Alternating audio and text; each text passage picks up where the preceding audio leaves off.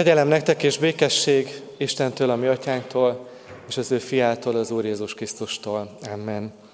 Isten tiszteletünk kezdetén fennállva énekeljük a 84. Zsoltár első versét, Ó seregeknek Istene!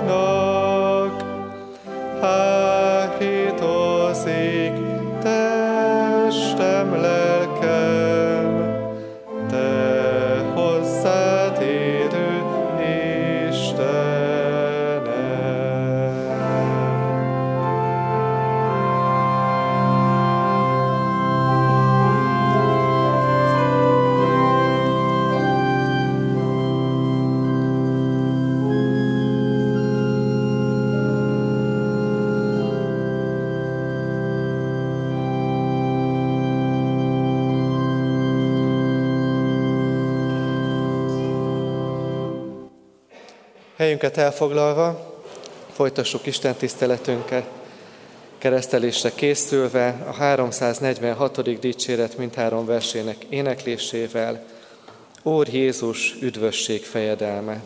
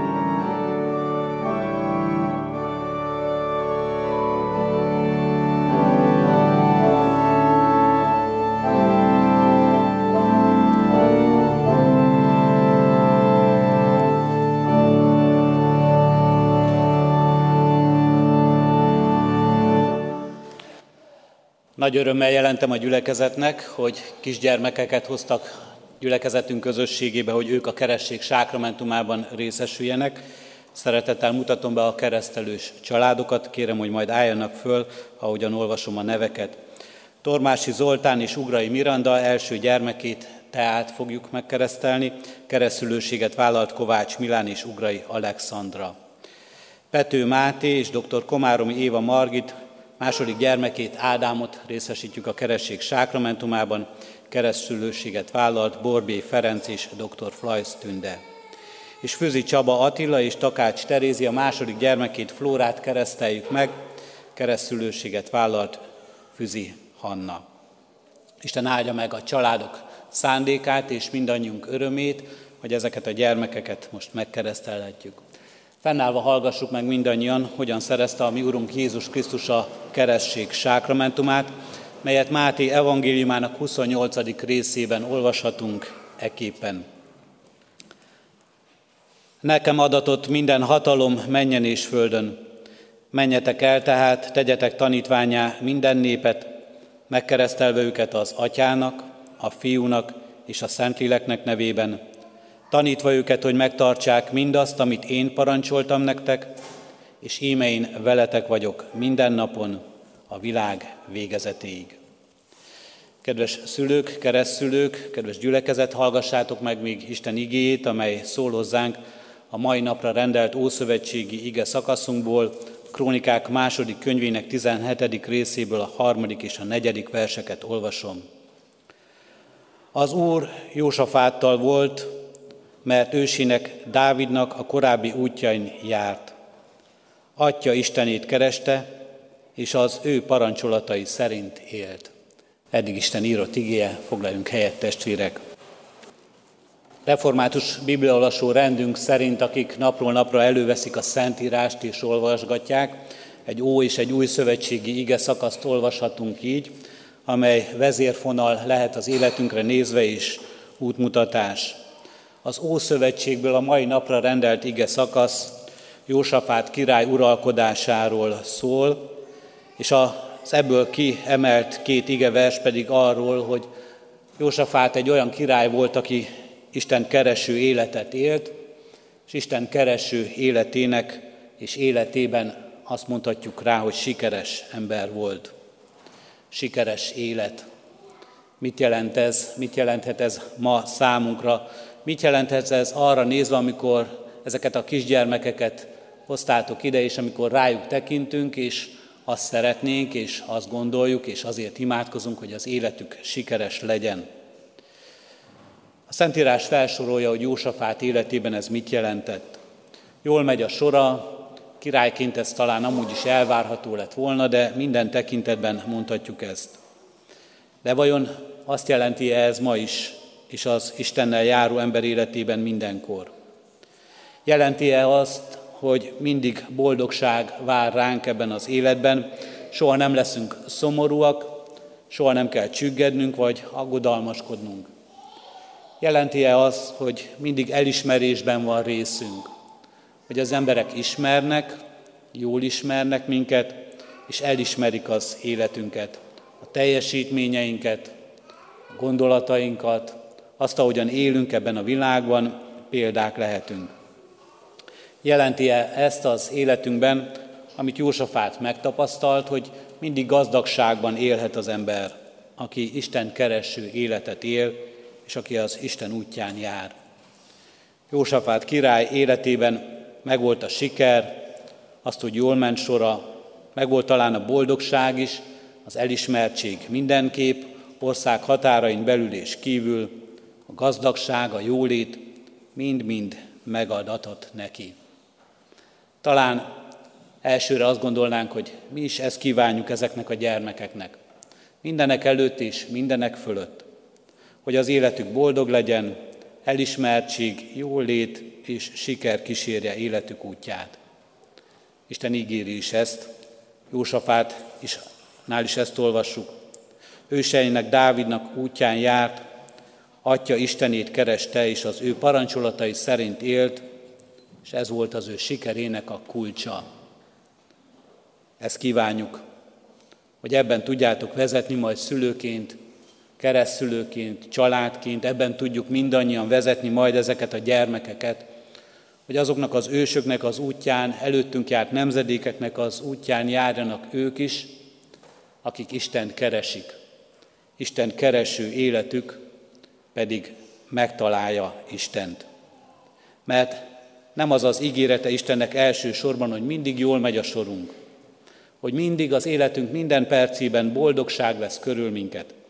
Nem is az, hogy elismer minket ez a világ, és elismerést kapunk, és nem is az, hogy mindig gazdagságban élhetünk, hanem Isten ígérete az a kerességben is, és az Isten kereső életünkben is, hogy aki keres, az talál.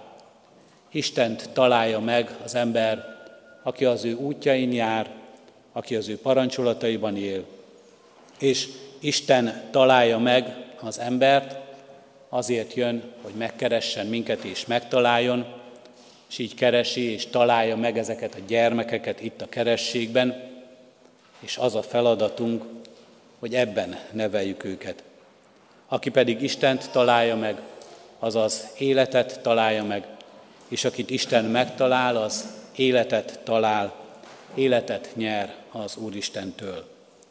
Életet, amely nem csak a világi élet, amely nem csak a földre szól, s itt arra, hogy jól megy sorunk, hogy elismertség és gazdagság vesz körül minket, hanem életet nyer az ilyen ember, örökké valót, amit magának meg nem találhat, amit szülő, keresztszülő, a világ meg nem adhat neki, az örökké valót, amit csak Isten adhat meg. Ebbe a közösségbe hív és vár mindannyiunkat, és hívja és várja most az Úristen ezeket a gyermekeket. És minket pedig arra hív, szülő, keresztszülőt, gyülekezet tagjait, hogy ezen az úton segítsük őket, vezessük őket, velük együtt járjuk végig. Ehhez adjon sok erőt és bölcsességet nekünk, a mi Urunk Istenünk. Amen. Hajtsuk meg most fejünket, és válaszoljunk egy imádságban Isten szavára. Köszönjük, Urunk Istenünk, azt, hogy mi veled járhatunk életünk útján, és köszönjük, hogy te mellénk szegődsz, kézen fogsz és vezetsz, és hazavezetsz, Urunk Istenünk, a mennyei hazába, a te országodba, amelyben élet, örök élet van.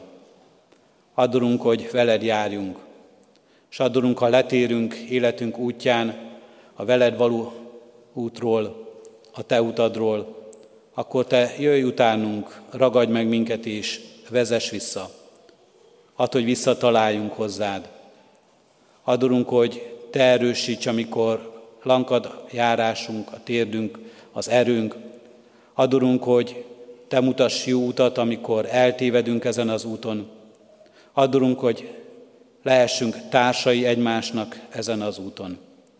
Így kérjük áldásodat, közösségedet, egész életünkre is, ezeknek a gyermekeknek az életére is. Így áld meg a családokat, befogadó, útmutató, vezető, támogató, erősítő szeretettel. Így áld meg a gyülekezet nagy családját, Urunk Istenünk, mindazzal, hogy veled vagyunk mindenkor életünk napján, és hozzád vezetünk, és hozzád segítünk embereket. Kérünk, Urunk Istenünk, segíts ebben minket. Amen. Fennállva valljuk meg a mi hitünket az apostoli hitvallás szavaival. Hiszek egy Istenben, mindenható Atyában, mennek és földnek teremtőjében, és Jézus Krisztusban, az ő egyszülött fiában, ami Urunkban, aki fogantatott Szentlélektől, született Szűz Máriától, szenvedett Poncius Pilátus alatt, megfeszítették, meghalt és eltemették. Alászállt a poklokra, harmadnapon feltámadt a halottak közül, fölment a mennybe, ott ül a mindenható Atyaisten jobbján, onnan jön el ítélni élőket és holtakat. Hiszek Szentlélekben, hiszem az egyetemes anyaszentegyházat, a szentek közösségét, a bűnök bocsánatát, a test feltámadását és az örök életet. Amen. Kedves szülők, keresztszülők, hitetek megvallása után, Isten és a keresztény gyülekezet előtt jelentsétek ki szándékotokat, és tegyetek fogadalmat, hogy gyermeketeket a református egyház közösségében hitben nevelitek.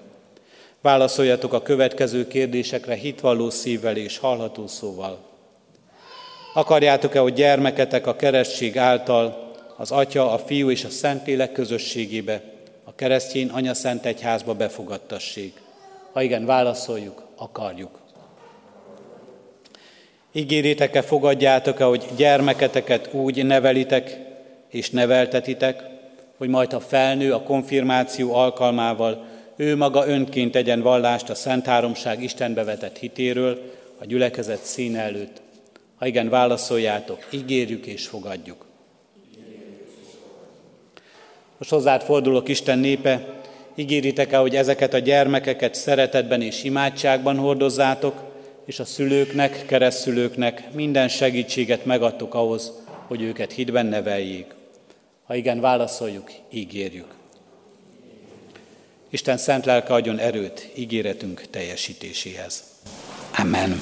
Flóra, keresztellek téged az Atyának, a Fiúnak és a Szentléleknek nevében. Ádám, keresztellek téged az Atyának, a Fiúnak és a Szentléleknek nevében. Tea, keresztellek téged az Atyának, a Fiúnak és a Szentléleknek nevében. A kegyelem Istene cselekedje meg, hogy ti kisgyermekek, növekedjetek az Úr előtt testben és lélekben, hitben és szeretetben. Családotoknak, magyar népünknek, nemzetünknek, e világnak áldására és gazdagítására. Ajándékozzon meg titeket az Úr bűnbocsátó kegyelmével és szeretetével, hogy részesei lehessetek az örök életnek. Foglaljunk helyet, kedves testvérek, és most az egyik keresztelős család ajándékaként fogadjanak a családok és a gyülekezet egy köszöntést a keresztelésre nézve.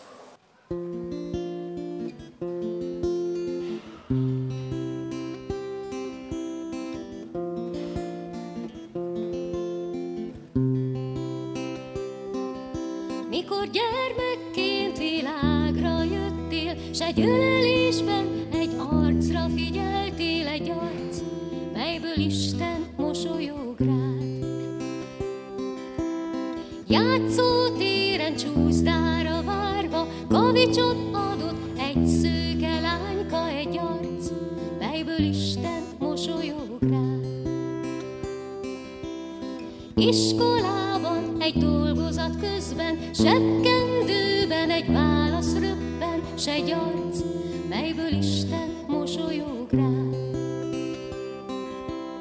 Kiránduláson eltévedtél, s épp jött egy erdész, kit követtél, egy arc, melyből Isten mosolyog rád.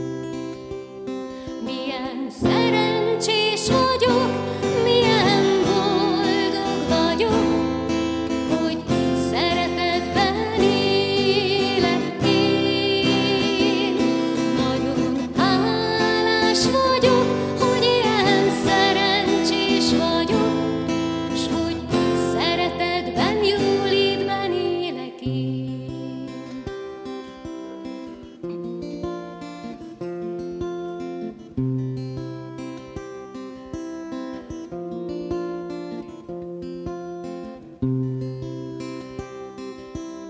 Zsúfolt buszon, hol mindenki fáradt, helyet adsz egy idős mamának, egy arc, melyből Isten mosolyog rád. A térkövön ül egy vásott ruhában, s érmét dobsz a kalapjába, egy arc, melyből Isten mosolyog rád. Megbántott vagy megbántottál, de megbocsájtva kezet adtál, egy arc, melyből Isten mosolyog rád. Kórházban a gyermeked mellett minden percért hálát rebegsz, egy arc, melyből Isten mosolyog rád. Milyen szerencsés vagyok, milyen boldog vagyok, hogy szeretetben élek én.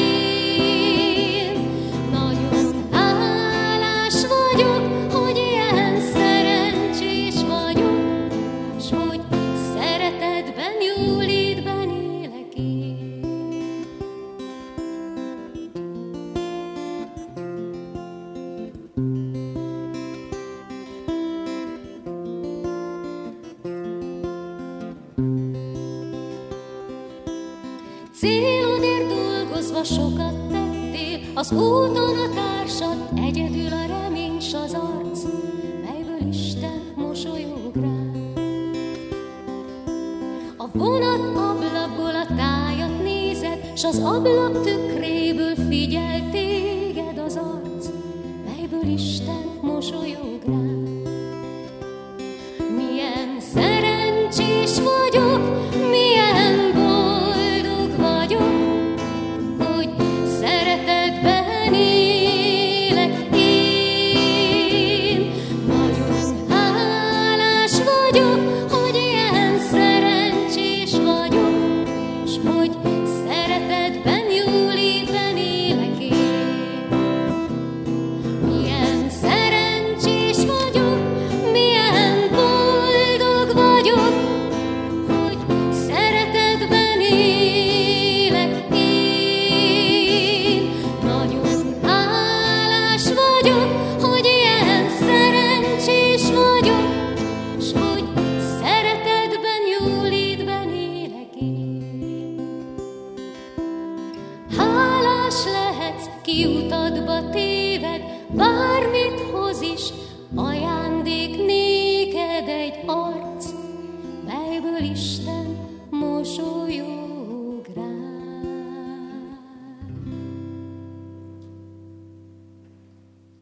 Hallgassátok meg, testvéreim, Isten igéjét, amely szólozzánk és tanít minket Márk evangéliumának 11. részéből, az első 10 versből, és a 15. verstől a 19. versig terjedő szakaszból. Isten igéjét nyitott szívvel hallgassa a gyülekezet. Amikor közeledtek Jeruzsálemhez, Betfagéhoz és Betániához, az olajfák hegyénél, elküldött tanítványai közül 2 Jézus, és így szólt hozzájuk. Menjetek az előttetek levő faluba, és mindjárt, amint beértek, találtok egy szamárcsikót megkötve, amelyen még nem ült soha senki. Oldjátok el és hozzátok ide. Ha pedig valaki megkérdezi tőletek, miért teszitek ezt, mondjátok, hogy az Úrnak van szüksége rá, de azonnal vissza is küldi. El is mentek, meg is találták a szamárcsikót, az ajtó elé kötve kinn az utcán, és eloldották. Az ott áldogálók közül néhányan megkérdezték tőlük. Miért teszitek ezt? Miért oldjátok el a szamárcsikót? Ők pedig úgy válaszoltak, ahogyan Jézus mondta, és akkor elengedték őket. Elvitték tehát Jézushoz a szamárcsikót, ráterítették felső ruhájukat, ő pedig felült rá. Sokan felső ruhájukat terítették az útra, mások a mezőn vágott lombos ágakat, akik pedig előtte és utána mentek, ezt kiáltották. Hozsánna, áldott, aki jön az Úrnak nevében. Áldott a mi atyánknak, Dávidnak eljövendő országa, hozsánna a magasságban. Jézus ekkor bement Jeruzsálemben a templomba. Mikor pedig már mindent megnézett, és mivel már későre járt az idő, kiment Betániába a 12-vel.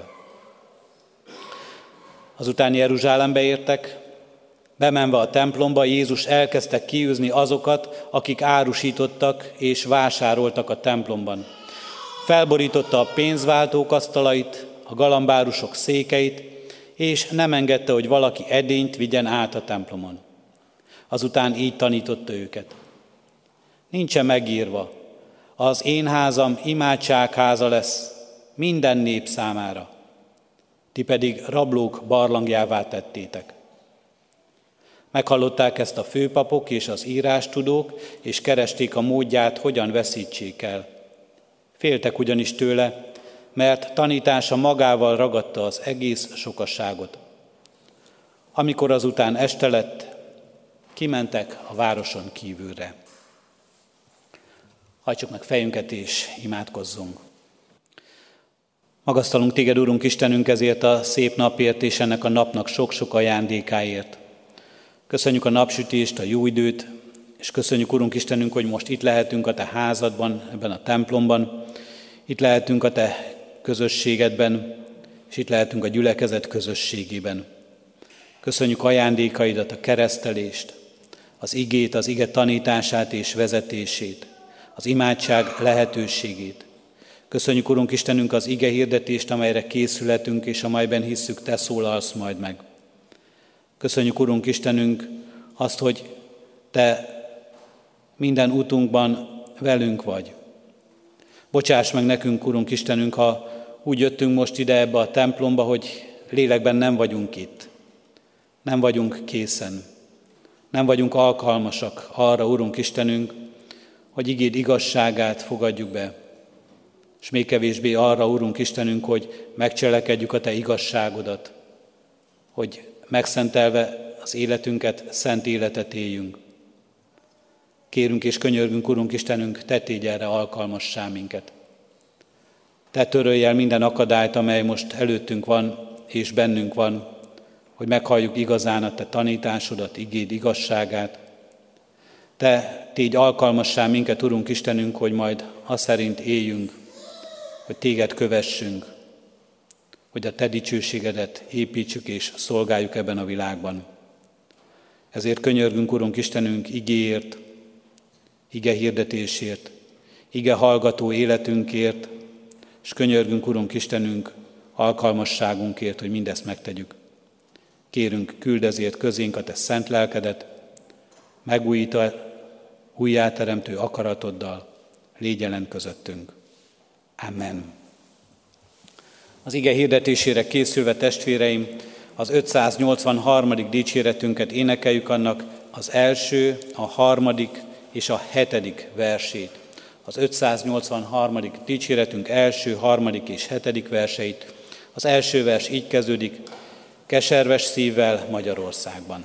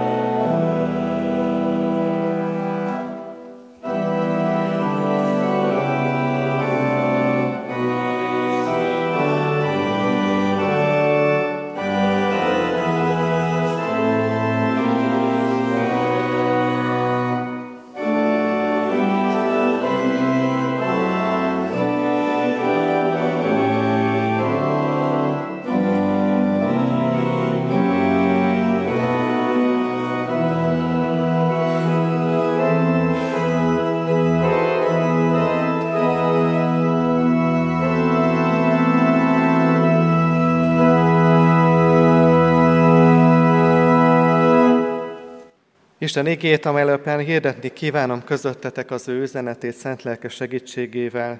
Jeremiás próféta könyvéből olvasom a 7. fejezet első 11 versét. Ezt a parancsot kapta Jeremiás az Úrtól, állj az Úrházának kapujába, és így hirdesd ott az igét.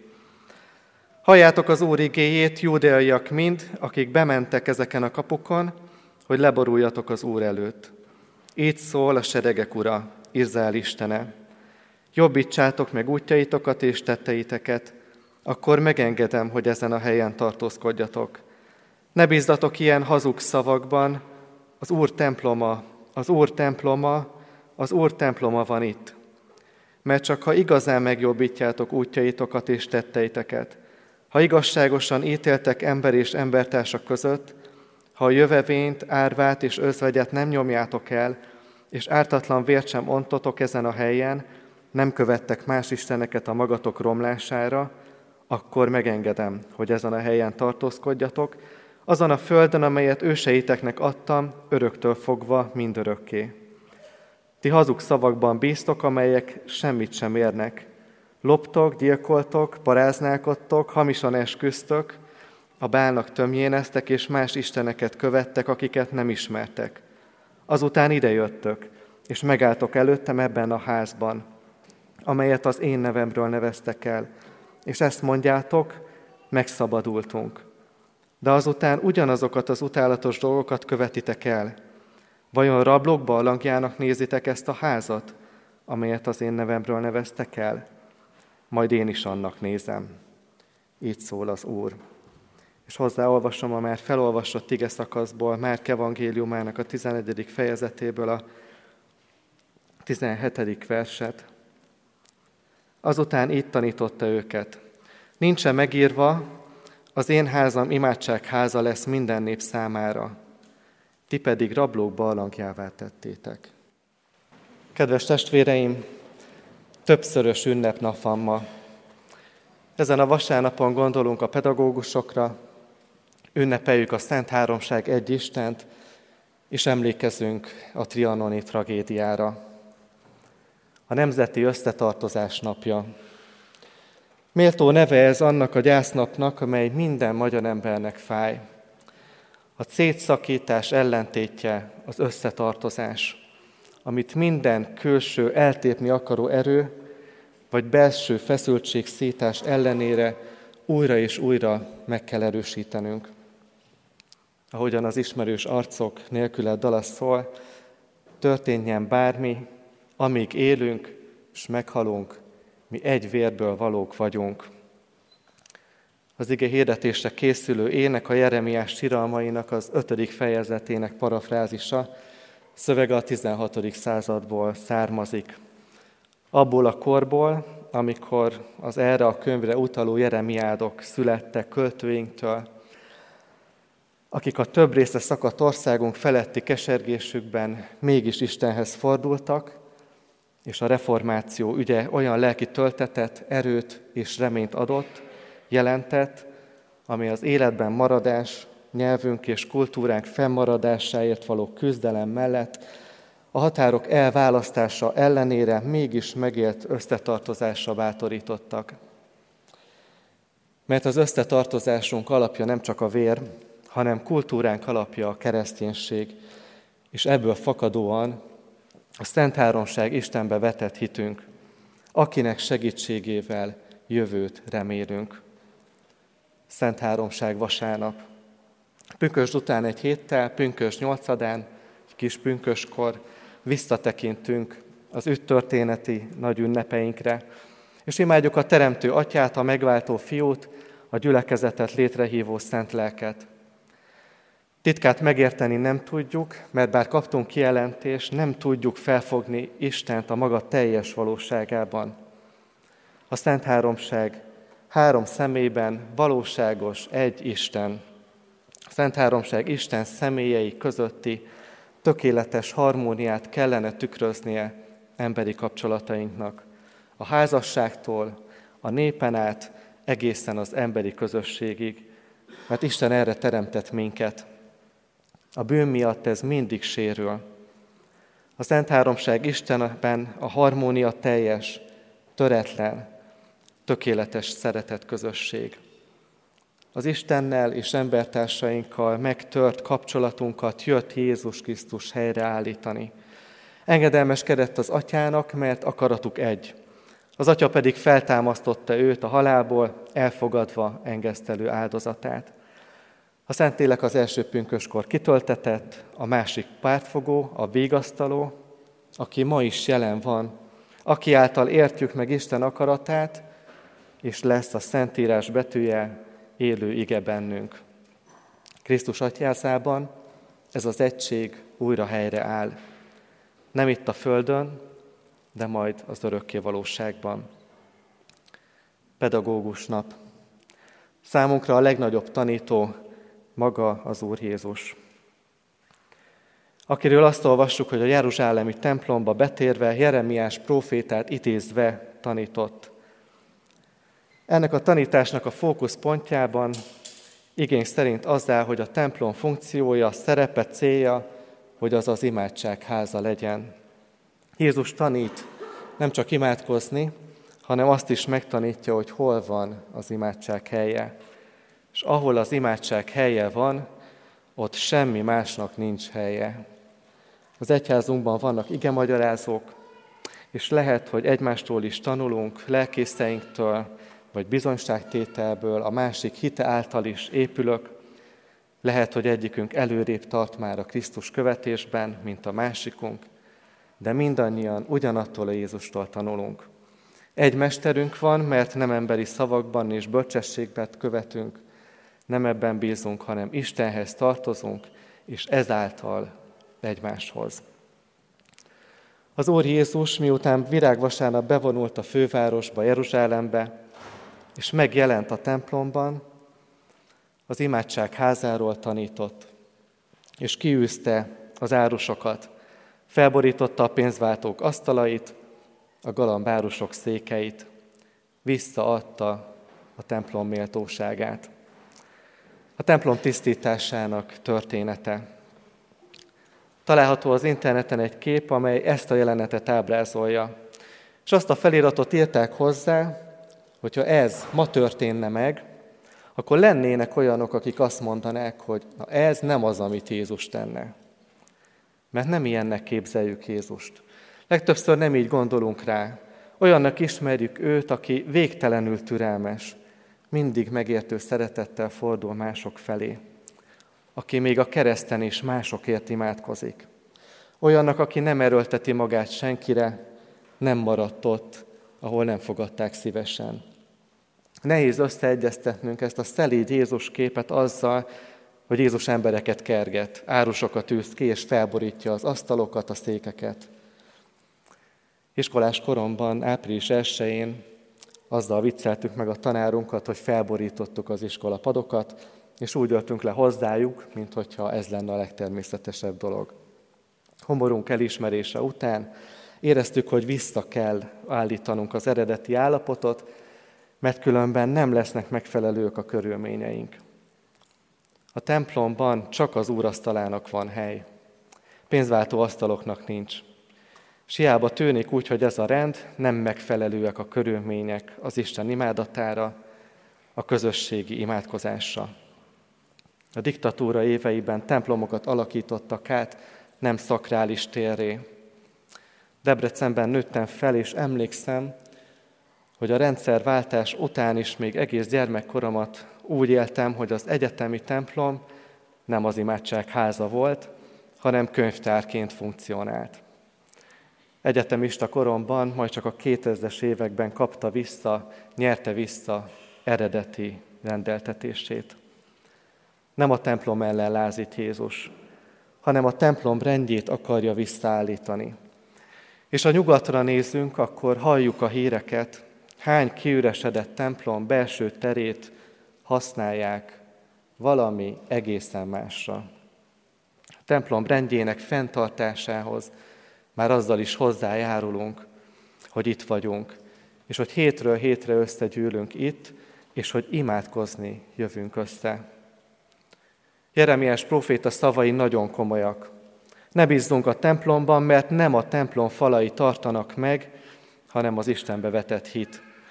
Csak ha megjobbítjuk útjainkat, akkor maradhatunk meg. Ha nem így teszünk, akkor a templommal együtt veszünk el. Más hangok is voltak Jeremiás mellett, a hamis proféták, akik azzal bíztatták a népet, hogy a templom nem veszhet el, mert az Isten hogyan is engedhetné meg, hogy a templom elveszten. És sokáig a hamis proféták szavait igazolta a történelem látszólag. Mert a kettészakadt ország északi része már elveszett, de ahol a templom állt, a déli rész az megmaradt. Amikor a babiloniak jöttek és kifosztották Jeruzsálemben a templom kincseit, elvitték, a palotát is kifosztották, megmaradt a városfal, megmaradt a város, a templom is. Újabb 10 év telt el, amikor bekövetkezett az a nemzeti katasztrófa, amitől meg akarta óvni Isten a népét Jeremiás próféta szavain keresztül. Vajon rablók barlangjának nézitek ezt a házat, amelyet az én nevemről neveztek el? Majd én is annak nézem, így szól az Úr. Minek nézzük a templomot? Minek tartjuk? Ha elnézünk mellette, az is a nem megbecsülést jelenti. Törődünk-e vele? Fontosnak tartjuk-e? Nem mindegy, hogy hogyan tekintünk a templomainkra. Imádság háza. Az imádság háza a találkozás helye Istennel és mindazokkal, akik Istent és az ő akaratát keresik. Lelki otthon, amely a feltöltekezésnek a helye, és ennek a kapuit elhagyva ne a világot engedjük magunkba, hanem mi vigyük magunkkal az innen merített vigasztalást, bátorítást, új élet lehetőségét. Az imádságban, az életünkben helyet kell teremteni. Imádság nélkül nincs keresztény élet, nincs Krisztushoz tartozás, nincs megmaradás. Jézusnak fontosak az imáink. Ha nem így lenne, akkor nem lenne templomtisztítás története. És amilyen súlyosak Jeremiás szavai, legalább annyira komolyan érdekli Jézust a mi ima életünk. És lehet, hogy még meg sem tudjuk fogalmazni, még ajkunkon sincs a szó, hogy mit akarunk neki mondani, csak gondolatok formájában van jelen, mégis el akarja végezni lelki életünkben is a tisztítást, hogy ne álljon semmi a vele való beszélgetésünk útjába. Ha Jézusnak fontos, akkor nekem is fontos lehet. Nem szép költői szavakat vár, hanem őszinte hozzáfordulást. Az imádság nem arra való, hogy én üzleteljek, hogy rávegyem az Istent akaratom teljesítésére. Nincs helye a pénzváltásnak.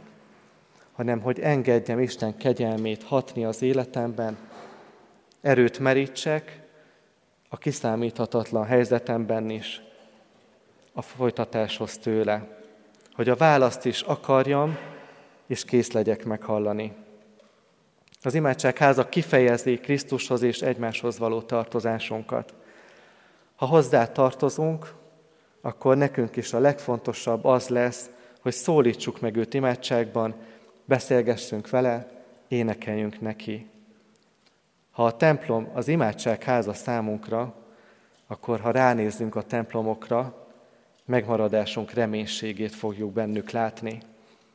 Nem ítélkezően üzletet, nem lemondóan hanyatló közösséget, hanem éltető forrást, amihez mi magunk is tartozni akarunk. Ha van lelki otthonunk, gyülekezetünk, ahová tartozunk, imádságos házunk, akkor otthonaink is imádságos házzá válnak. Legyen így. Amen. Az ige hirdetésre válaszol a 282. dicséret első és második versét énekeljük. Hálát adunk neked, örök Úristen!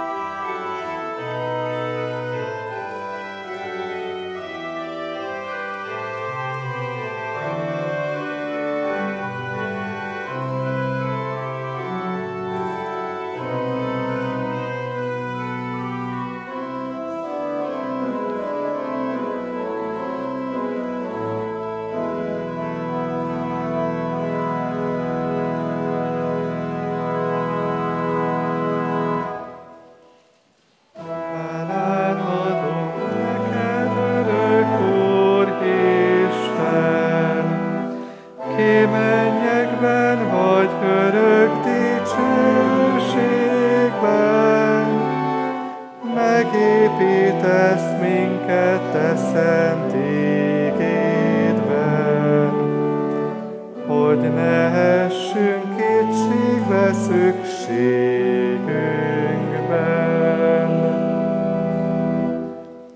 Kérünk téged minden imádságinkban, ne hagyj minket elveszni vakságunkban, erősítsd meg hitünk igazságában. Fiadnak, Krisztusnak megvallásában.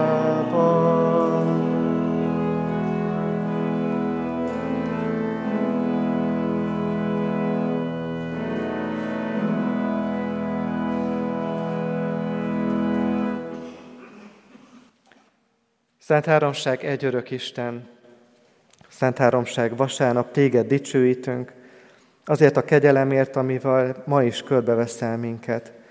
Köszönjük, hogy már megismerhettünk téged. Taníts a te utadon járni, hogy életünk rendezett legyen, a dolgaink a helyükre kerüljenek, az éma életünk ne üresedjen ki. Törtsd meg szívünk hálaadással és dicséretmondással. Az összetartozás napján kérünk téged magyar népünkért, te adj lelki és erkölcsi megújulás nemzetünknek. Add az összetartozás érzését, az egymást támogató jelenlétet, őrizd meg nyelvünk és kultúránk.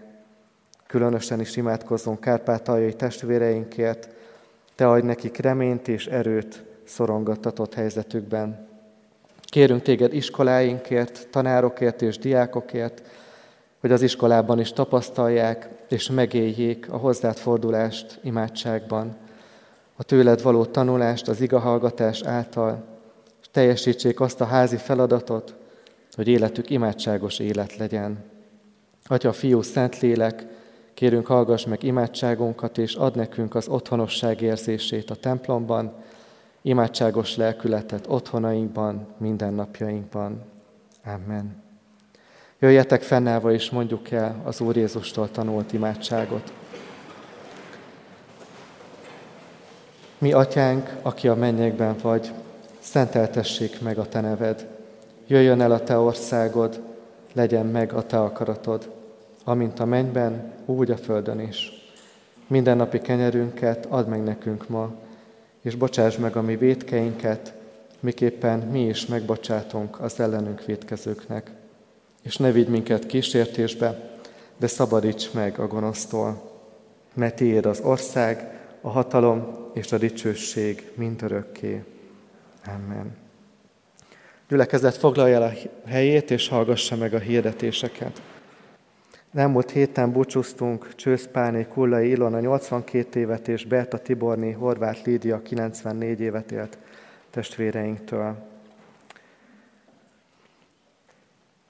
Házasulandó egyeseink is vannak. Szakonyi László Márk, kecskeméti születésű római katolikus ifjú jegyezte Juhász Fruzsina Júdit, kecskeméti születésű református hajadont.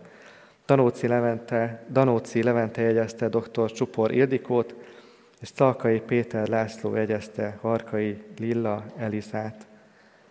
Házasságokra Isten áldását kérjük. Szeretettel hirdetem a gyülekezetnek, hogy a holnapi napon, hétfőn 17 órakor zenés áhítat lesz messiási zsoltárokkal az internátus dísztermében. A kecskeméti Vég Mihály énekkar és Hámori Áron Harsona művész zenei szolgálatával. Mindenkit szeretettel hívunk és várunk. Június 11-én tartjuk az évadzáró kert istentiszteletünket az Ókollégium udvarán, kivételesen 17 órakor. Az alkalom egyben az ifik zárása is lesz, ezért mindenkit nagy szeretettel várunk rá. Szeretett vendégséggel, vacsorával és jó hangulattal várunk mindenkit.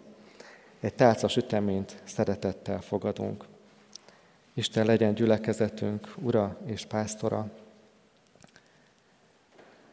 A Nemzeti Összetartozás napja alkalmával énekeljük nemzeti imádságunkat, a himnuszt.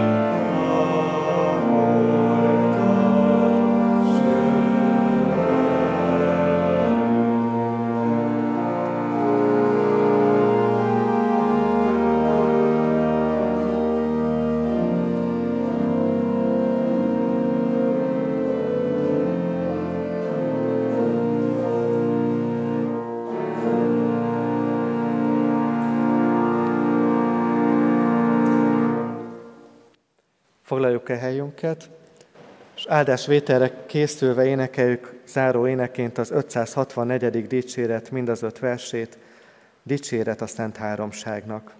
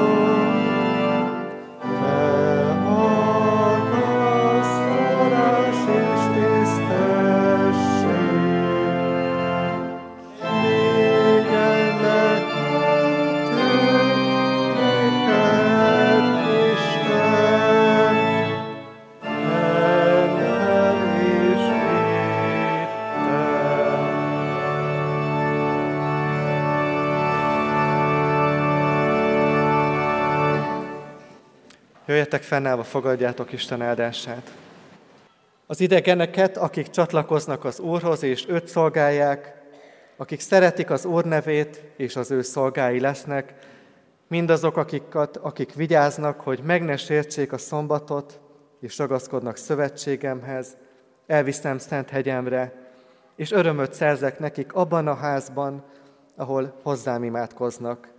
Égő áldozataik és véres áldozataik kedvesek lesznek oltáromon, mert az én házam neve imádság háza lesz minden nép számára. Amen.